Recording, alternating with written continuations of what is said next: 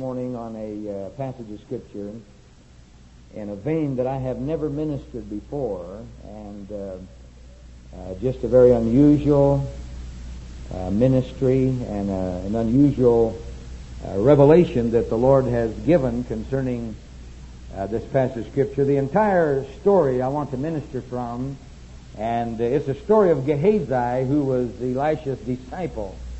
And you who are uh, Bible students are familiar that uh, that uh, Naaman the Syrian, a great Syrian general, uh, who had leprosy, came down and was ministered to by Elisha, dipped seven times in the river Jordan, was gloriously healed, and offered to uh, brought a great treasure down with him, offered this to Elisha, and Elisha refused to take anything from him. And then as Naaman was headed back into the land of Syria, with a glory of healing and wonderfully converted to the living God, Gehazi, Elisha's disciple, followed after him, caught him, and said to him, uh, My master's changed his mind because there's a couple of Bible students have come down from the sons of the prophet, uh, Mount Ephraim, and uh, we need a, uh, a talent of silver and two changes of garments. And uh, then when he went back, you remember the story that Elisha called him in and uh, said to him, uh, uh, Gehazi, uh, from whence comest thou? And and uh, Gehazi said, uh, Thy servant went nowhere. And uh, someone, I think it was Dr. Van Cleave, preached a number of years ago from this passage of Scripture, and he entitled his sermon, The Man Who Went Nowhere.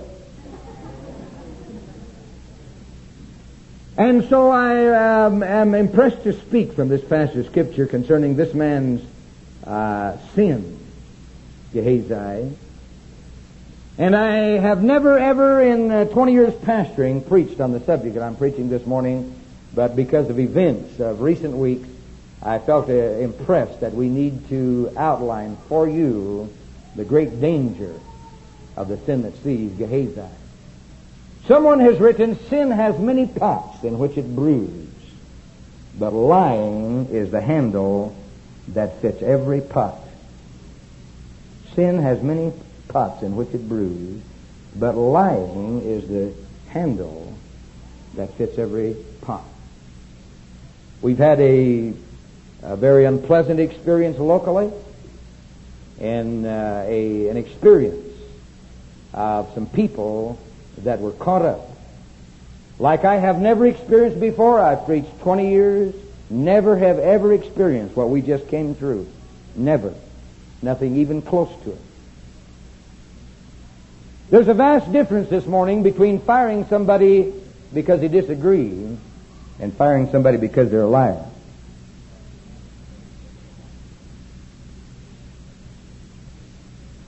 There was one little bit of information that passed that was interesting. Most of the congregation who remembers this church, we uh, had some property given for the sale and to be put into, into church planting.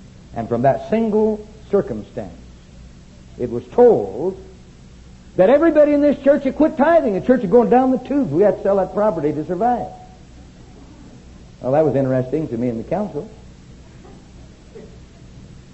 Because we probably have never been in better shape concerning the giving of the people. We're not wealthy, but people are still given to God. And we thank the Lord for that. That was told deliberately. There's a vast difference this morning between the exercise of pastoral authority and Jonestown. Great gulf fixed. And I do have pastoral authority. I thank God that I use that to serve the people. But there's a vast difference. And so, because of the circumstances involved that involve you and I, and we're not disconnected from the temptation that lies there, I felt impressed that it would be well that we would spend some time this morning to examine Gehazi's lie. I want to just read one verse of Scripture, and this is 2 Kings 5.25, and that verse is before us. But he went in, stood before his master, and Elisha said unto him, Whence comest thou, Gehazi? And he said, Thy servant went no whither. That's cold. But it was only the fruition of something that had transpired in Gehazi's life before. Well, let's think for a moment concerning Gehazi's life. Here we have A man, and in the circumstances of this entire chapter, and it would do well that you read it and meditated over it and prayed over it, we begin to get an understanding of what lying really is. Lying actually is a violation of trust. You see, confidence and trust is the hinge pin of all society. Our society cannot function without confidence. It cannot function without trust. And this is why one of the Ten Commandments, one of the cardinal principles of human conduct in the Old Testament, Exodus chapter 20, says, Thou shalt not bear false witness.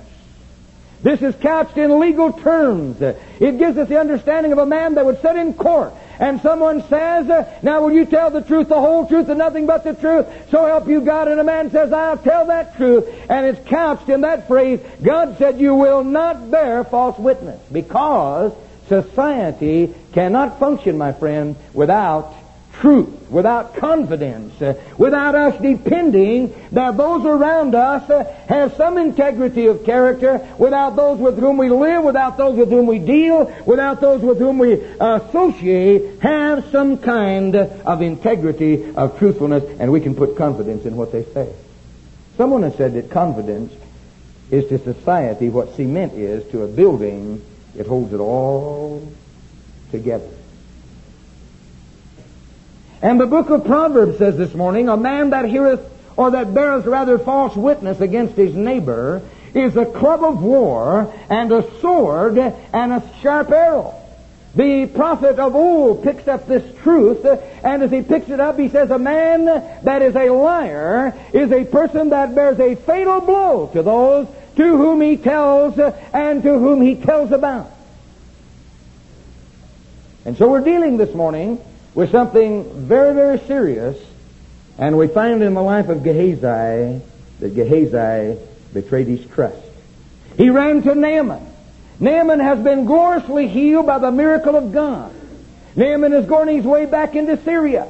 Elisha said, You will not take anything that's from you, and he sent a fortune back in with Naaman, back into Syria. He would take nothing, but Gehazi caught him, and the first words that come out of Gehazi's mouth, look, read them for yourself in that chapter, is, My master has sent me. Now he says, My master sent me because there's two young men have come out of Mount Ephraim of the sons of the prophets, and uh, we've suddenly decided uh, that we've changed our mind. God no longer can support himself, uh, and we need you to give to him, and so we want you to give uh, a talent of silver and two changes of garments because this is a desperate need.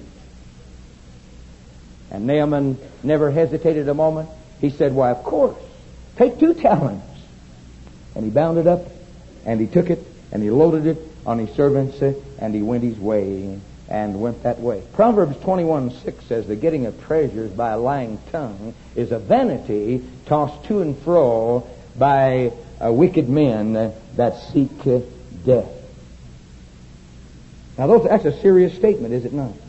Alexander Maclaren says that such glib ingenuity, that was Gehazi's, in lying augurs or reveals long practice in the art. Now, this wasn't something that just came up on Gehazi. All of a sudden, he's seized with an intention, uh, and so he just goes running off after Naaman. Uh, and as he catches Naaman, he said, "Hey, uh, wait a minute! My master has sent me." And there's two young Bible students. That didn't just happen to Gehazi in that instant, but Alexander Maclaren well spoke what he said. Such glib lying uh, reveals that he had long practice in that art. And so we begin to see a betrayal of character, and we begin to see that Gehazi's lie was something that had grown to such tremendous and astounding proportions, uh, but it did not begin uh, all of uh, all of a sudden. But uh, basically, lying is a violation of a trust. You see, confidence placed this morning bears tremendous obligations and responsibilities. Here is Gehazi. Gehazi is not there as the servant of Elisha because of his own talent. He is there because God is working with this man, and the position he holds, he does not hold by his own capability or by his own genius or by his own ministry, but he's there being trained, and the position, the influence he has is Elisha's influence. And when he goes to Naaman and stops him in the road, uh, Naaman does not stop because of something that Elisha or that or that Gehazi has done. Naaman stops. Uh, he hears the words. Uh, he gives honor to this man uh, only because uh, he's Elisha's servant. You see, when we place confidence in people, there's a tremendous obligation that they bear and there's a tremendous responsibility that comes upon them. Naaman recognized Gehazi. He recognized that he was Elisha's servant. And because he recognized that he was Elisha's servant, he stopped. And because of that association that he had, he uh, listened to him. And Gehazi lied to him and used the position that was given to him for his own purposes. Now, the insanity of this is, and there's nothing as blinding as sin, uh, as a sin of lying. Well, someone who's caught up in the habit of lying is someone that has totally lost the capacity, and, and this is total insanity. Because Elisha had eyes in the back of his head. See, this man knew what was going on, and when uh, when uh, Gehazi stopped uh, Naaman in the pathway, and he turned, uh, Elisha, who was sitting in his house, uh, saw that transpire, saw Naaman get out, and heard uh, Gehazi speak to the man, and he saw that, though he was in his tower and was in his place of prayer, he saw that transpire, and Gehazi knew that the power of God was upon was upon Elisha. And the total insanity is, is that the habit of lying blinds one to spiritual discernment, and the insanity was, is he thought he would not be discovered, and uh, those that caught up in the habit of lying finally and ultimately prevent themselves from perceiving the truth. I was reading somewhere this morning that human speech, they've discovered this, and uh, psychologists and scientists have discovered this, that human speech is the center of all of our nervous system. And that human speech dominates uh, our entire nervous system. Now, when we violate uh, our constitution or we violate our conscience uh, and we violate our being uh, by our words that we speak, something happens inside, and what happens inside is a release of powers and capabilities and the confusion of our entire being, and then what we speak by our mouth then begins to overrule and begins to govern what really is inside.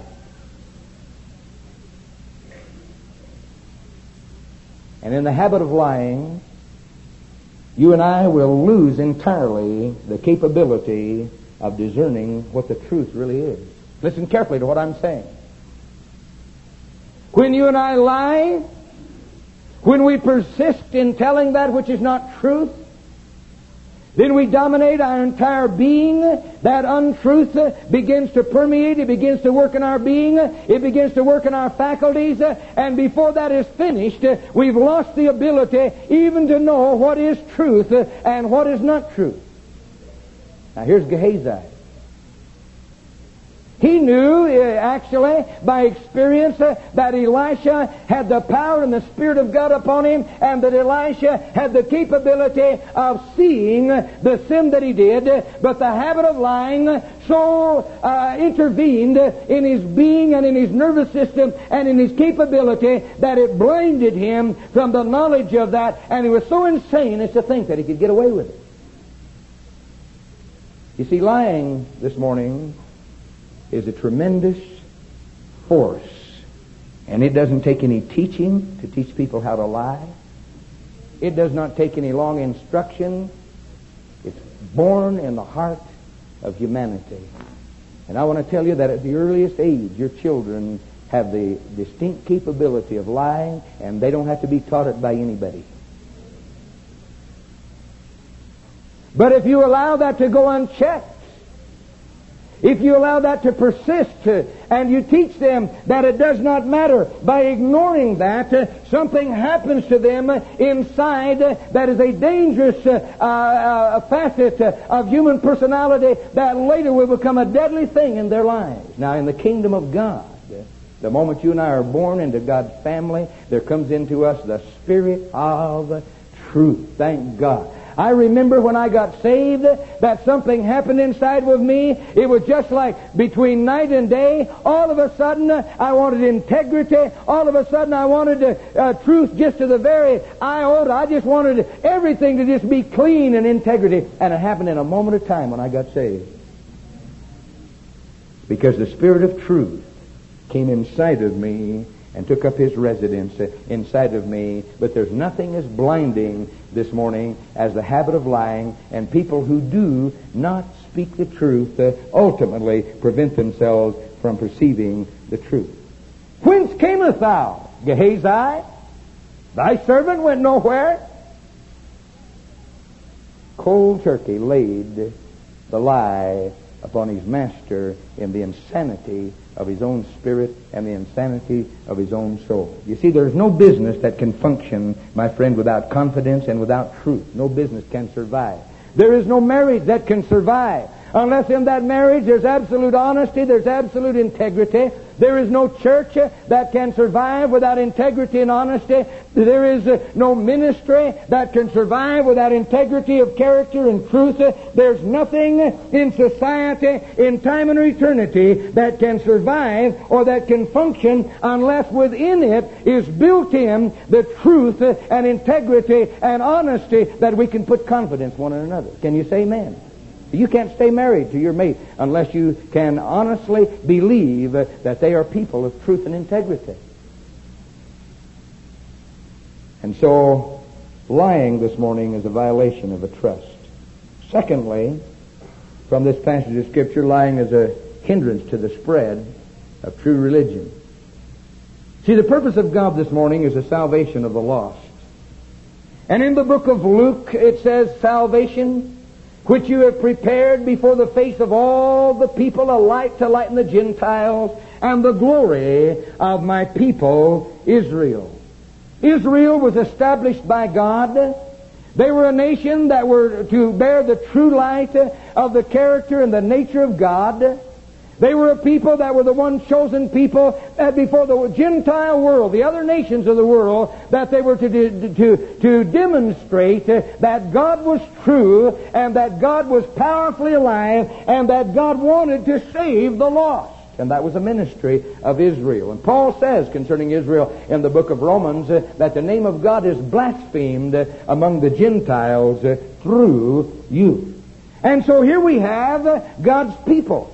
God's people is there as represented by the, the prophet Elisha and his disciple Gehazi. Now here comes a Gentile. His name is Naaman. He comes from the country of Syria. He's a powerful man. He's a general in the army. He's famous in all the nations round about there. He has tremendous position. He has tremendous exposure. He has tremendous power. And as he comes there, God really does want to do a life, a work in this man's life. But you see, Gehazi tainted the work of God.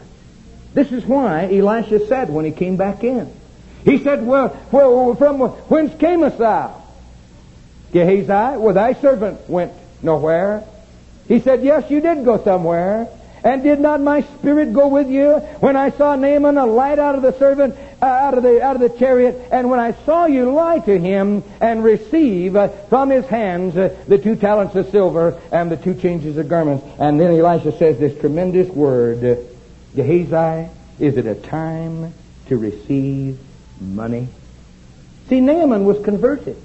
This man got saved. He not only got healed, but he was gloriously saved. And when he came back to Elisha, his heart was overwhelmed with the living God of Israel. And he said to Elisha, he said to Elisha, I have to go back to my land. But he said, uh, when, uh, when my Lord uh, requires me to go into the pagan, temple, I want you to understand, and I give testimony before God, it is not to worship because uh, I'm taking two mules burden of earth with me upon which to establish an altar unto the living God, and I'm going to serve Him and I'm going to worship Him.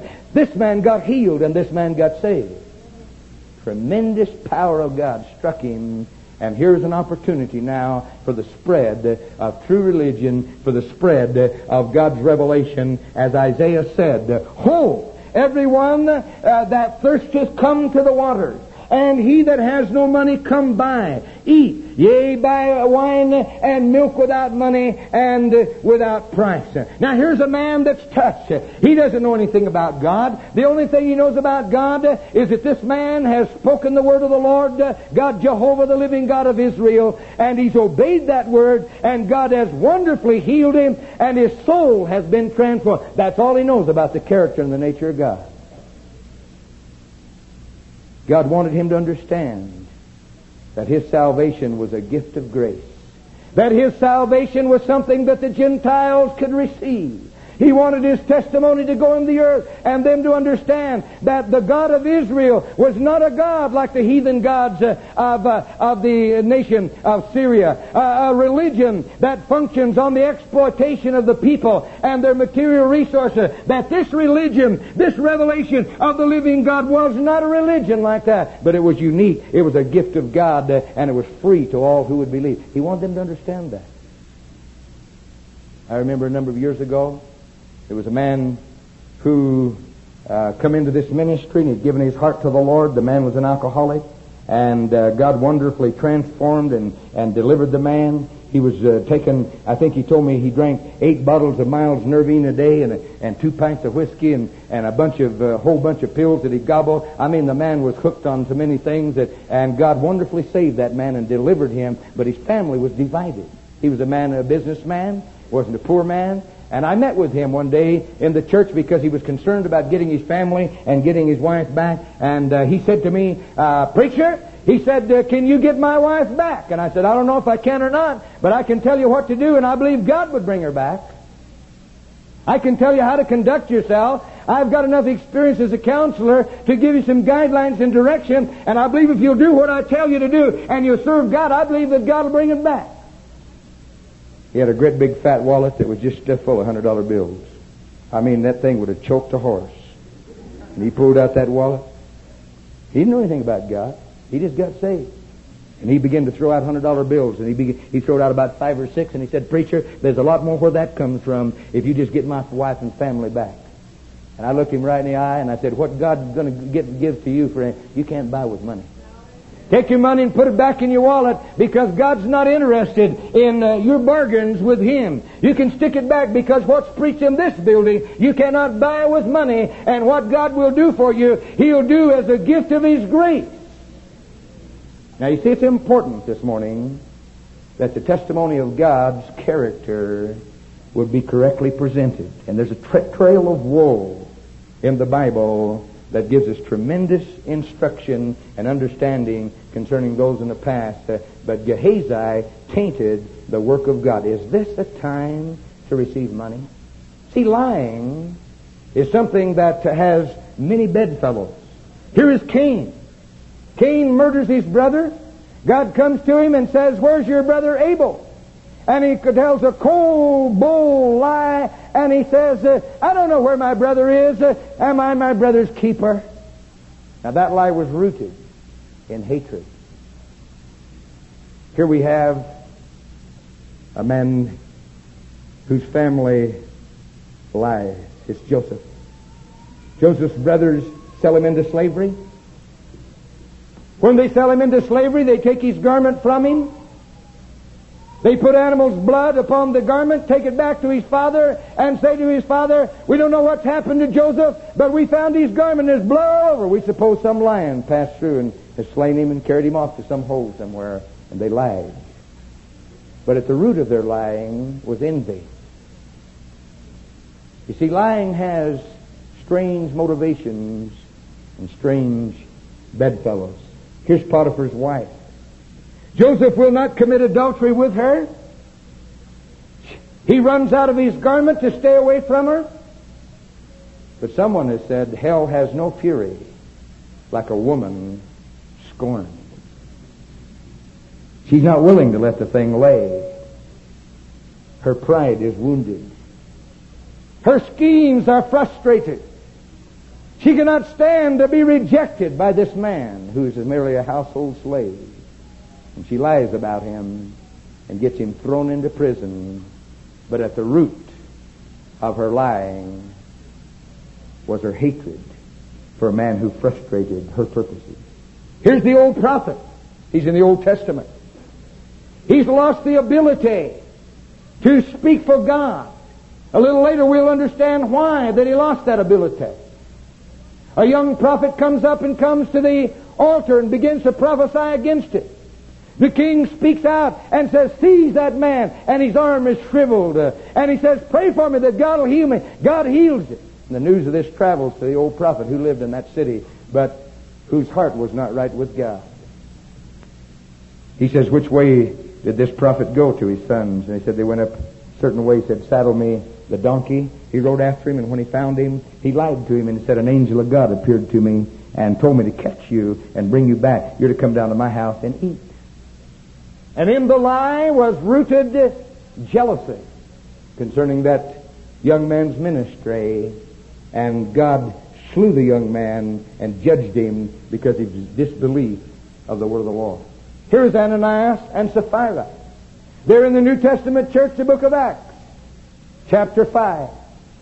They're slain in the presence of God and in the assembly because they deny the character of God. God is seeking to distribute to the world and demonstrate to the world that He has integrity and that He has character. And Ananias and Sapphira, as the early church is being founded, deny that and they fall dead in the presence of God. Gehazi was seized with covetousness. He desired to have something for himself and he lied to Naaman. Now, we know what was in his heart, and what was in his heart was covetousness. Because uh, when he, uh, Elisha begins to talk to him, he said, Is it a time to receive money? Is it a time for vineyards? Is it a time for olive yards? Is it a time for gold and silver? Is it a time for men servants? And is it a time for maid servants? The reason that he said that to him was not because uh, Gehazi had told him that, but he was reading Gehazi's heart, and Gehazi wanted far more than two talents of silver and two changes of garment. His dreams uh, were to use the gifts of God for self-enrichment and to gain and to make himself powerful and to make himself rich. And this led him into the deception before his master, and he lied before Elisha. The Bible says that a poor man is better than a liar. The book of Psalms says this this morning Why boastest thou thyself in mischief, O mighty man? The goodness of God endureth continually. Thy tongue deviseth mischiefs like a sharp razor working deceitfully, thou lovest evil more than good and lying rather than to speak righteousness. Selah. Thou lovest all devouring words, O thou deceitful tongue. God shall likewise destroy thee forever. He shall take thee away and pluck thee out of thy dwelling place and root thee out of the land of the living. You see, this morning, lying is a hindrance to the spread of the true religion of the living God. And the Bible, as we have just read, has some awesome consequences that has to do with that. Now, I want you to pay particular attention to what I'm saying now. There's a danger this morning of the growth of sin. In James, the first chapter, we're told that every man is led aside by his own lust. It's, it begins by desire that's outside the will of God. Then that desire conceives and then that conceive, uh, conception brings forth birth uh, of the sin itself. And the scripture says that that sin then uh, ends uh, in death. Now, sin is not static. It begins to grow. Proverbs, the 17th chapter and the fourth verse says, A wicked doer giveth heed to false lips, and a liar giveth ear to mischievous tongue. You see, the thing that we need to understand is that big liars are, uh, are made by people who begin to tell little untruths. And that passage of scripture that I just read in Proverbs says uh, that when that begins to happen to you, something begins to happen to the faculties of our soul, and inside uh, we lose the ability to be able to distinguish between truth uh, and between untruth, and we will then ourselves be deceived by a lie. Revelations 22:15 speaks of this as whosoever loveth or maketh a lie. And John 8:44 says, "You are of your father, or we are of our father, if we're liars, who is the devil." And the devil abode not in the truth because there's no truth in him. When he speaketh a lie, he speaketh of his own, for he is a liar and the father of it. Now, people do not become big liars in one fell swoop. Gehazi did not come to this place where all of a sudden he ran out to Naaman and said, Hey, there's been somebody. This was something that was in his life that began to grow and grow and grow and grow until finally it was to the preposterous point that led him in to tell the big lie, and he became so emboldened by that that he walked back into the presence of his master, who was full of the Spirit of God, and who had eyes in the back of his head, who, when he came in the door, said to him, and he should have known this, said to him,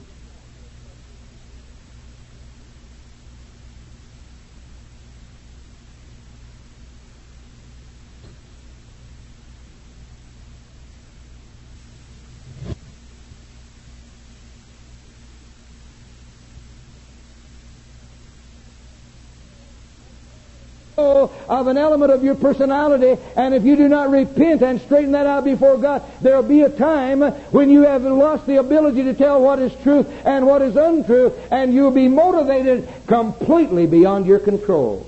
One of the strangest circumstances I ever had was when I pastored in Eugene, Oregon a number of years ago, and uh, a woman called me to her home and she was a, such a sweet little woman, and just a she was just a just had a just a fine little personality, and uh, she was uh, uh, she had uh, uh, she kept women in her home, etc., etc. And I, I'm not going to go through all the detail, but she told me a tale, a mind-boggling tale, uh, detail by detail about her husband and uh, I, I, was astounded. He was a nice enough looking chap, but you know, you never know what's uh, dwelling beneath those uh, external surfaces. And she began to tell me about this fellow and his strange goings on and wanderings in the night. And I, I mean, I, I was concerned about the fellow and began to work and began to try to uncover. And I was working with this, and then I was puzzled by why I couldn't get to the root of this thing. And all of a sudden, the Spirit of God said to me, "It's not him, it's her."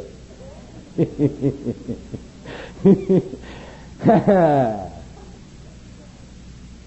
so I began to think back over the things that had been told me and the preposterous statements that had been made and so uh, later that day, this little, this I mean, she was a sweet little girl, a little woman. She was about, uh, she was about 50 years old. She was red haired, just vivacious, uh, little. She was a chunky little woman, and just had personality just running all out of her. I mean, she was just really, she was just really. It was, she, it was, it was nice to know her. And her husband was just a clod, just like you and I. He's just a plain old common guy, working for a living.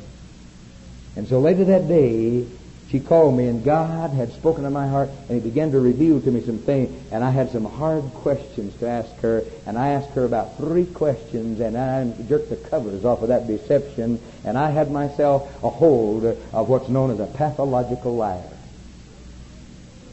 Someone who will tell a story detail by detail, phrase by phrase, and boggle your mind, and you will never dream that, they're, that what they're saying is absolutely true until one day. And when I asked her about three questions, I mean that nice little woman with that beautiful personality disappeared, and that devil came crawling out of that frame.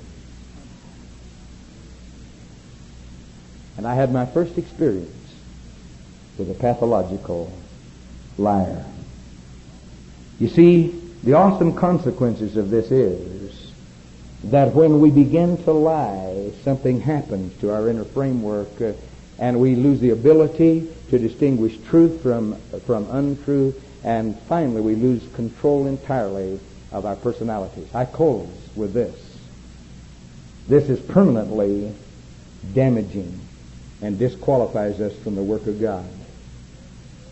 As he stood before Elisha, Elisha says, Gehazi, the leprosy of Naaman will cleave to you. And you're going to have it as long as you live as an outward symbol of the inward character that is unclean. Sent him on his way, dismissed him from the work for which he had been training for, and we find him later pick him up in the scriptures. He's standing before king when the Shunammite woman is arguing for her property. We see him standing before the king, and he's telling of the great miracles of Elisha, but he has no miracles of his own to relate. You see, something happens once a deliberate lie has been perpetrated. There's a moral nature that is permanently damaged. Listen carefully to me this morning. I'm not talking about the involuntary lie. I'm not talking about the, the thing that happens in the spur of the moment. I'm talking about that rooted point to which someone comes where they have lost the ability now, they've lost control, and something permanently damaging has transpired in their inner nature. This is why that businesses give lie detector tests to employees. It is because they have discovered that if a person is dishonest, if they will lie on the lie detector test, it means that there's a dishonest character there. And at some point in the future, maybe not tomorrow, maybe not next week, but at some point in the future, that frailty of character, that weak point in their character, that dishonesty in their character, and who knows when that will happen, will cause a cave in of that personality, and they may lose thousands of hundreds of thousands of dollars. And this is why they give lie detector tests to discover that pediment, impediment in the character of their employees. Well, thank God this morning there's a cure. And the call of God this morning is to put that away. Ephesians 4:25 says this morning to you and I, Wherefore, putting away lying, speak every man truth with his neighbor, for we are members one of another. There's help and hope in the gospel of Jesus Christ. In the Holy Spirit of truth, in the work of grace that God will do within the soul, if you and I will be honest with God, God will do a tremendous work in our lives, and He'll take away a lying spirit, and He'll place a strength within us. You say, how, how can that happen to us, Pastor? The only way that can happen to us is that we're honest with God. Someone said, when is a man not a liar? When he stops lying? No. when he starts telling the truth. Simply because you stop lying does not mean that you're not a liar. You're not a liar when you start telling the truth. Here's Aaron Moses is up on the mount receiving the Ten Commandments. He comes down and the people are in revelry. They're worshiping a golden calf in idolatry. It's one of the most preposterous tales in all the Word of God. He says to Aaron, What are you doing to the people? What's going on here? Aaron says, Man, it's not me. The people became restless and said, Make us gods to worship. And so they pulled all their earrings out of, and their gold rings off, and they said, I just put them all into the fire, threw them in the fire, and out jumped this calf. That's one of the most preposterous tales that I have ever heard. And just before that, it said very plainly that Aaron fashioned it with a graving tool. But he was afraid to face Moses. He was afraid to face his sin. Now, if you want to get rid of your sin this morning, it means that you're not going to make excuses for it and say it's the people that did this. Why, I, I was just, I was just, uh, uh, there I was, and just by surprise, uh, uh, why, how did I know? I just, I just threw this gold into the fire, and it just melted, and out leaped this calf, and the people just started worshiping. That's one of the most preposterous things that you've ever heard. Are you following me this morning? If you want to come to grips with your character traits, you have to be honest with it. You have to come to grips with it. First of all, you're going to have to confess that that's what your sin is. Second thing you're going to have to do is you're going to have to discipline your life because every one of us uh, have the ability to become bald-faced liars. It doesn't leave any occupation. No occupation is, is exempt. I, I talked to a lawyer, a Prescott lawyer. Thank God I've never had the misfortune to have any dealings with this man before. He was a man that had to do with our parade, and he told a brazen, bald-faced lie. And I looked him right in the eye and said, You're a liar.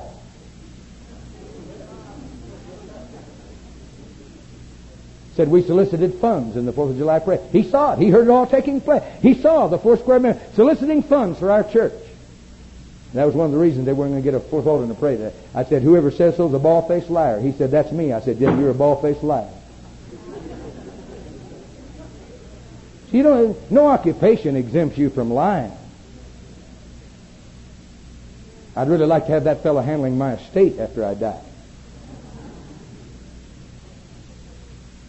You're going to have to discipline yourself You're going to have to confess your sin and discipline yourself when opportunities come. Every one of us have the ability to lie. Comes natural. You're going to have to discipline yourself, and then you're going to have to have a value for truth. You have an appreciation for truth? You, do you really value what truth is? See, there's many, many things that the Bible says is truth. Proverbs says these six things does the Lord hate. Yea, seven are an abomination to the Lord. A proud look, a lying tongue, and hands that shed innocent blood, and heart that deviseth wicked imagination, feet that are swift in running to mischief, a false witness that speaketh lies, and he that soweth discord among brethren. Lord, who shall abide in thy tabernacle? Who shall dwell in thy holy hill?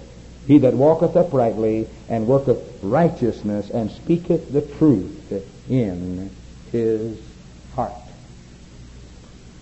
To gain victory over the tendency to lie. There's all kinds of lies. There's the boasting lie. There's the evangelistic lie.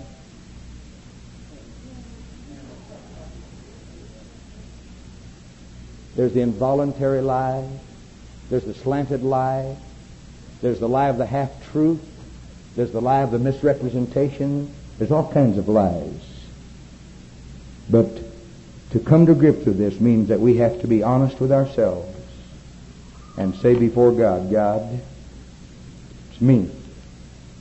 And when the next opportunity comes up, we discipline ourselves and by the power of the Holy Spirit. This is why Ephesians 5, 425 could be written. It said, put away lying. Let every man speak truth with his neighbor, for we are members one of another. While our heads are bowed, our hearts are before the Lord.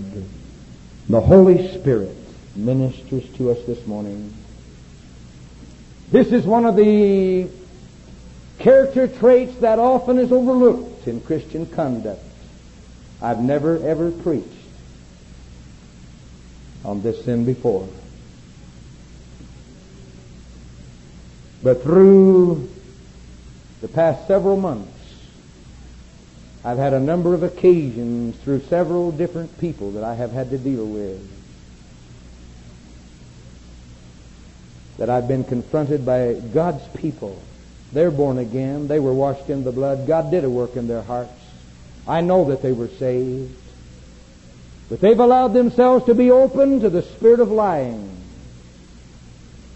until a number of people over the past several months have looked me in the eye and said to me, no, I didn't do it, or I didn't say it, or it's not me, or I'm not guilty, or whatever the circumstances were.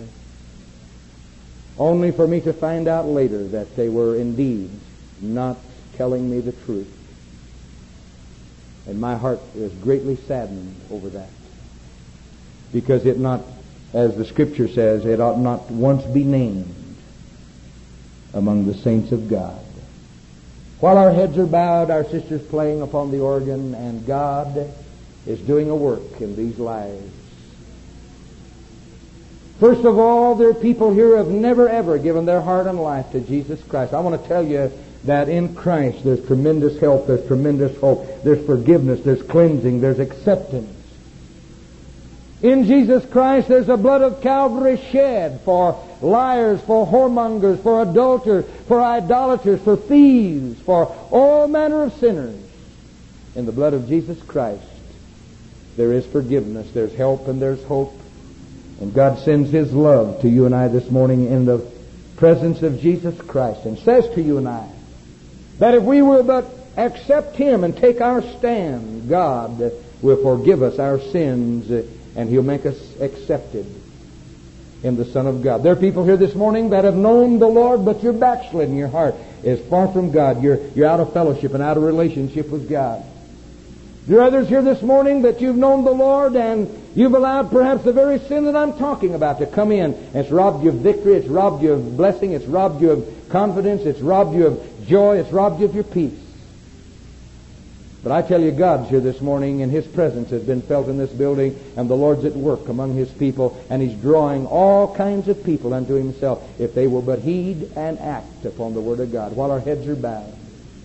No one's moving around. Christians are praying where they are and seeking God. I wonder how many people with an uplifted hand would say to me, Pastor, this morning, I'm not saved, my heart's not right, but I need God. Now, I'm not asking you to join this church. I'm asking you to make a decision for Jesus Christ.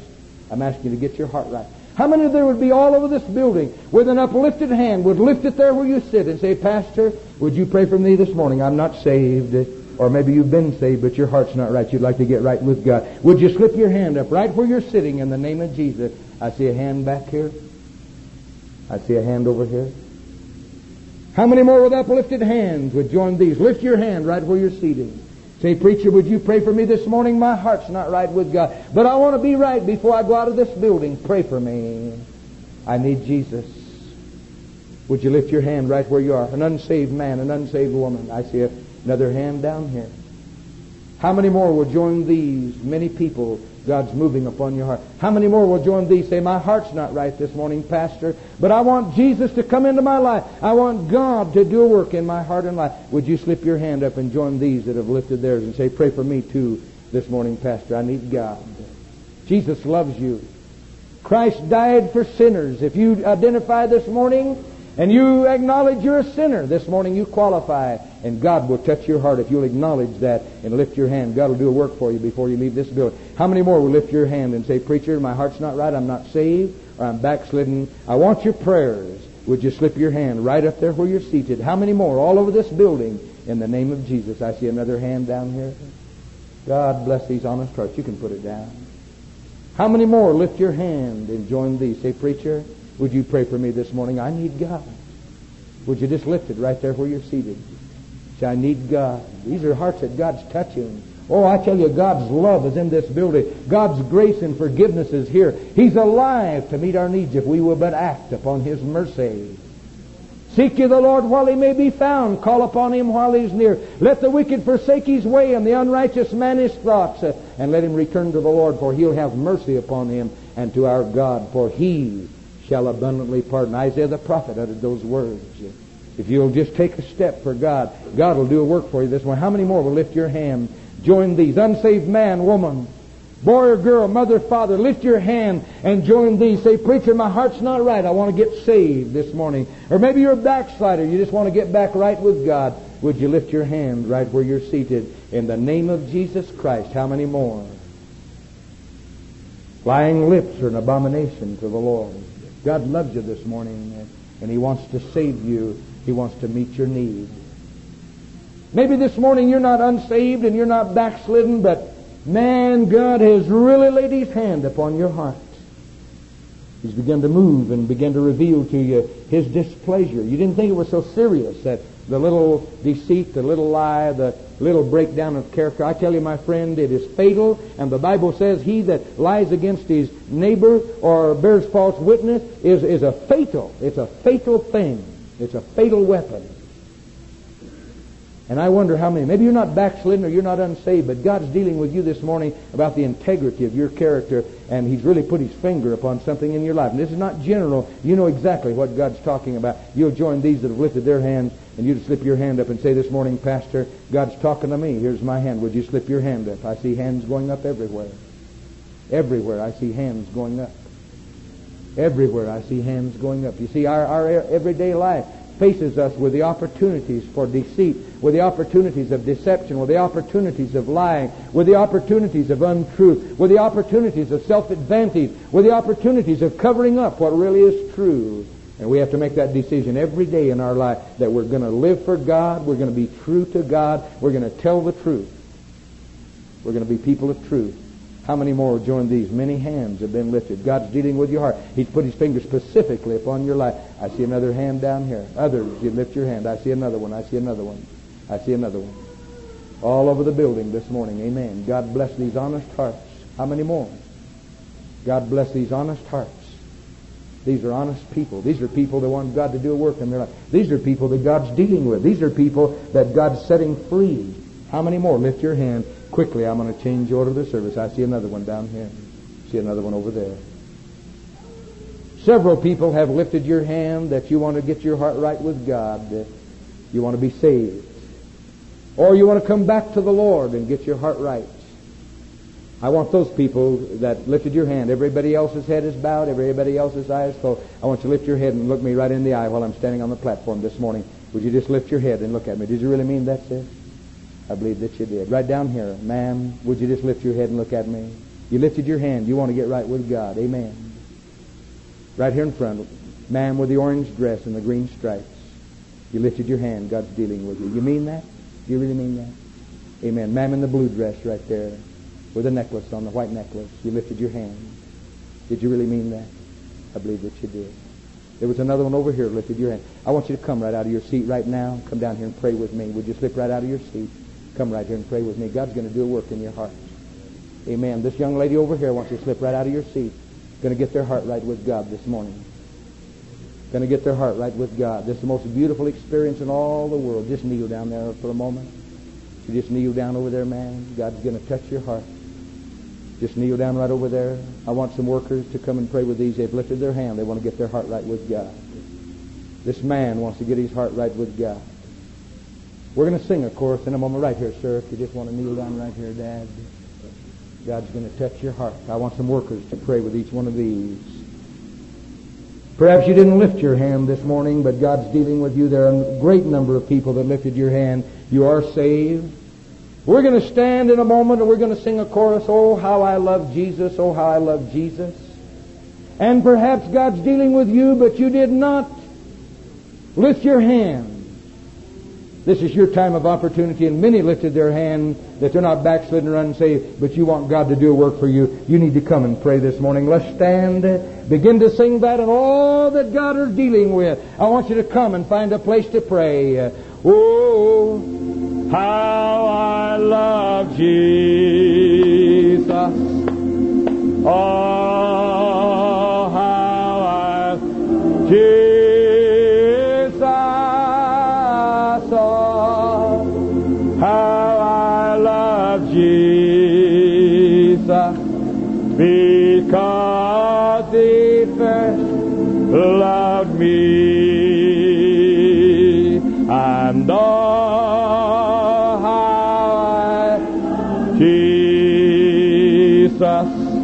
and oh how I there's still time for you oh how I love Jesus because he first now, while these many ones have come and God is doing a work in their heart, there are many people yet. You're not saved. You really do not have a born again experience in your. You don't have the assurance of sins forgiven. But oh, the Spirit of truth is in here. And God is uh, desiring to cause you to be brought to the place where Jesus Christ can do work in your heart and in your life. And we want you to come right now. Someone will pray with you, lead you to the Son of God, lead you to a knowledge of salvation. And God will help you this morning if you'll just take a stand and you come and find a place to pray. Many people God's dealing with. Would you come as we sing this chorus, He's all I need, He's all I with Him. God begins to move. When God's people begin to humble themselves and begin to respond to the conviction of the Holy Spirit, begin to believe the Word of God, begin to lay hold of what God's doing, God begins to move and He begins to minister. Those of you that have responded and you're here praying this morning, you have to be honest with God. You got to lay it out to God just like it is. You have to confess it to the Lord and say, God, this is exactly what it is. This is what my problem is. You have to discipline your life. Go from this place with the evidences of confession in your mouth and, and discipline your life. The next time that there's opportunity, let the Spirit of God work through you and you be a confessor that I'm a, I'm a person of truth and integrity and character. And then you have to speak then the truth of God. You have to speak the truth of everyday affair. You have to speak the truth. And until you do that, your confession is not complete. When is a liar not a liar? When he quits lying? No. when he starts telling the truth. And that's what each of you must do. Thank God for the Spirit of the Lord. Let's lift our hands to God, sing.